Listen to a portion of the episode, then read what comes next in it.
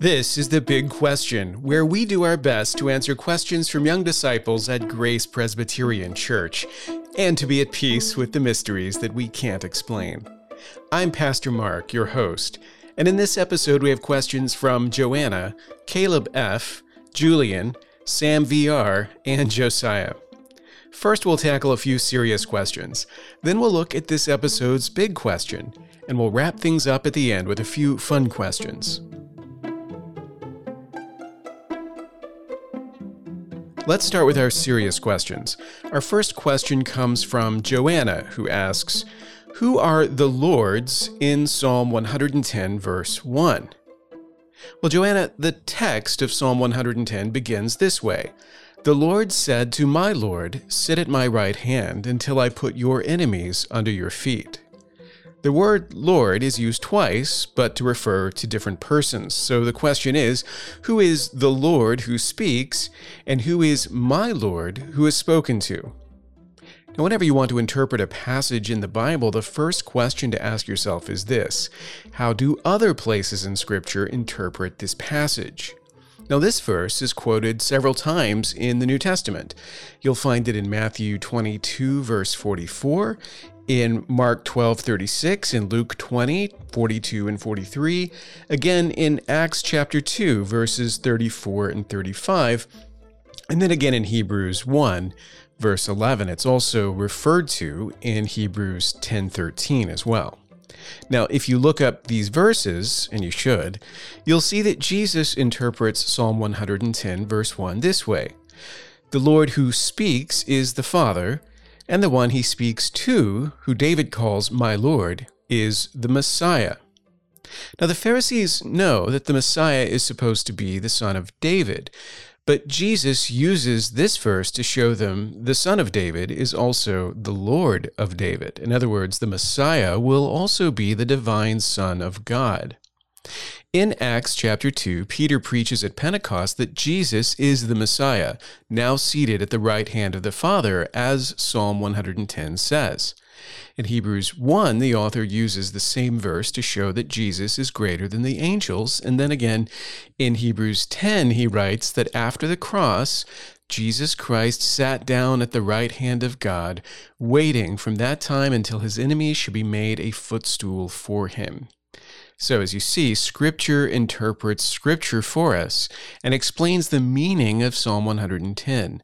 The Father is promising Christ the Son that he will triumph and reign as King. And now Caleb F. asks When the Pharisees called Jesus teacher, were they trying to flatter him? Caleb, Possibly so, but I think there was another reason. The title teacher or rabbi was a term of respect. Now, based on some of the questions, it's obvious that at least some of the Pharisees had no respect for Jesus at all. But here's the thing the people did, and the Pharisees were conscious of the opinion of the people. The whole reason that they couldn't act against Jesus for so long was their fear of the way people would react. That's why they always tried to trap Jesus. They wanted him to say or do things that the people wouldn't like so that he would lose his popularity with the people and they could arrest him without consequences. Now, maybe they also wanted to flatter him, thinking that it would give them an advantage, but I think on the whole, they felt like they had to show respect or they would become unpopular with the people. Now, Jesus, of course, never did anything to court popularity. He cared about the truth and nothing but the truth.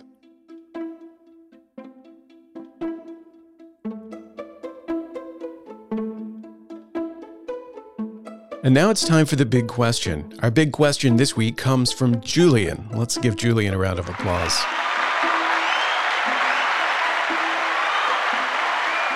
Here's Julian's question what shouldn't you say when trying to bring a non believer to Jesus? Julian, I think this is a very smart question.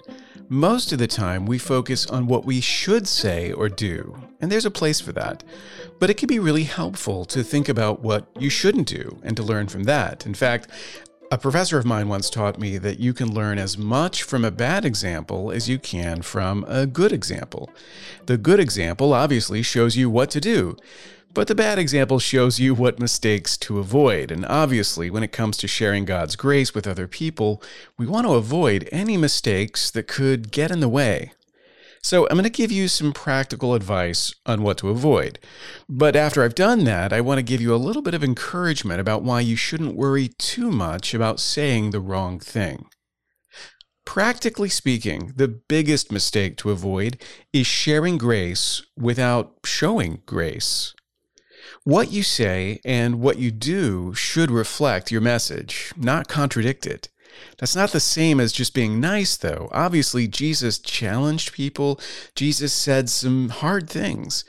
But Jesus spoke with absolute sincerity. You might say he embodied the good news that he proclaimed, and you, to the best of your ability, should follow his example.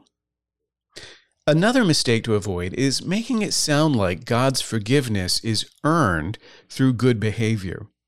Look, you can't really explain someone's need for grace without talking about their sin. But you have to remember that people already have a wrong impression of the gospel. And if you're not careful, they won't really hear what you're saying. They think Christians are telling them to stop sinning and be good people so that God will forgive them. They think your message is be a good person like me, and then God will love you like he loves me. That's how religions typically work, but that's not the gospel. Instead, in the gospel, forgiveness comes first. There's another mistake to avoid.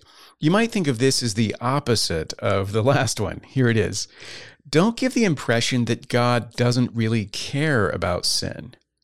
Sometimes you hear people talk about the gospel in a way that makes it sound like there's no need for repentance at all, they use words like love and grace, but it sounds like what they're saying is just keep doing what you're doing. It's no big deal. God is thrilled with you. The problem is, if you minimize the reality of sin, you also minimize the need for Christ's work on the cross. Now, I'm going to pause there, but we could just keep going and going. The reality is, when you're talking to flawed and sinful human beings, literally everything you say can be misinterpreted and can feel like a mistake, no matter how careful you are. And that's frustrating. But once you realize this truth, it can also help you. Because we have a tendency to think that whether or not our friends come to Jesus depends on us. If we say the right things and avoid making any mistakes, then they'll listen. But if we get it wrong, if we trip ourselves up, if we're not clear enough or persuasive enough, if we're not gracious enough or we don't emphasize sin enough, then they won't believe. But here's the reality sharing grace with other people is a work of the Holy Spirit we can share grace with hope, not because we say all the right things and none of the wrong ones, but because we trust God to use what we say to reveal Himself. I've seen people reject the gospel even though it was explained to them about as perfectly as I can imagine it happening. And I've also seen people's eyes opened by attempts that frankly weren't all that good. Because we believe that faith is a gift from God and that the Spirit awakens people to the truth, we don't have to be consumed with anxiety about getting the words exactly right. Now, obviously, in everything we do, we want to be good stewards and not presume on God. So we try our best. We study to improve. But at the end of the day, our confidence is not in our own efforts, but in the Holy Spirit. Knowing that should help you avoid making the biggest mistake of all, which is this not sharing grace because you're afraid of getting it wrong. Don't let fear of making mistakes keep you from sharing the good news of Christ's grace. Just trust that when you make mistakes, the Spirit will make them right.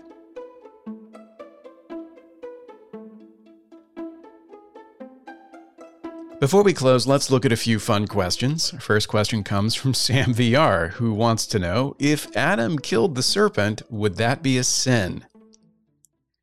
Wow, Sam, this is a fantastic question. And I have to admit, I've never even asked myself this question before. But thinking about it out loud, I guess technically, the way Genesis frames the narrative in the garden, the one thing you must not do is eat from the tree. It never says anywhere, don't eat of the tree, and if a serpent comes along and tells you otherwise, don't kill him. So maybe Adam could have crushed the serpent's head right there and been blameless. But on the other hand, knowing that God forbids unlawful killing and is going to make that clear in time, maybe the right thing to do in that situation would have been to resist temptation and report the serpent's activities to God for appropriate punishment. I'm not quite sure.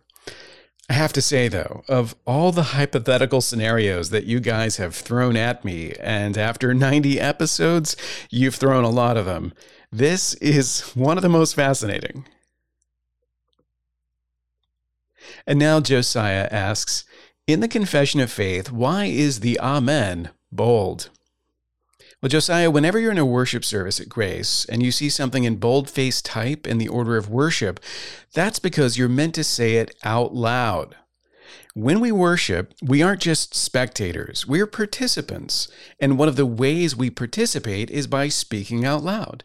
By the way, when you see that word, A M E N, the way to pronounce it is Amen. You'll often hear people say Amen, which is common in American English, but Amen is closer to the right sound, so give it a try. And whenever you see a response in boldface, say it out loud so everyone can hear you. That's all for now. Thanks for listening to The Big Question. Remember, if we're going to find the answers, then we have to ask the questions. Never be afraid to ask, and never be satisfied with easy answers. The truth will stand up to scrutiny. Until next time, keep asking the big questions.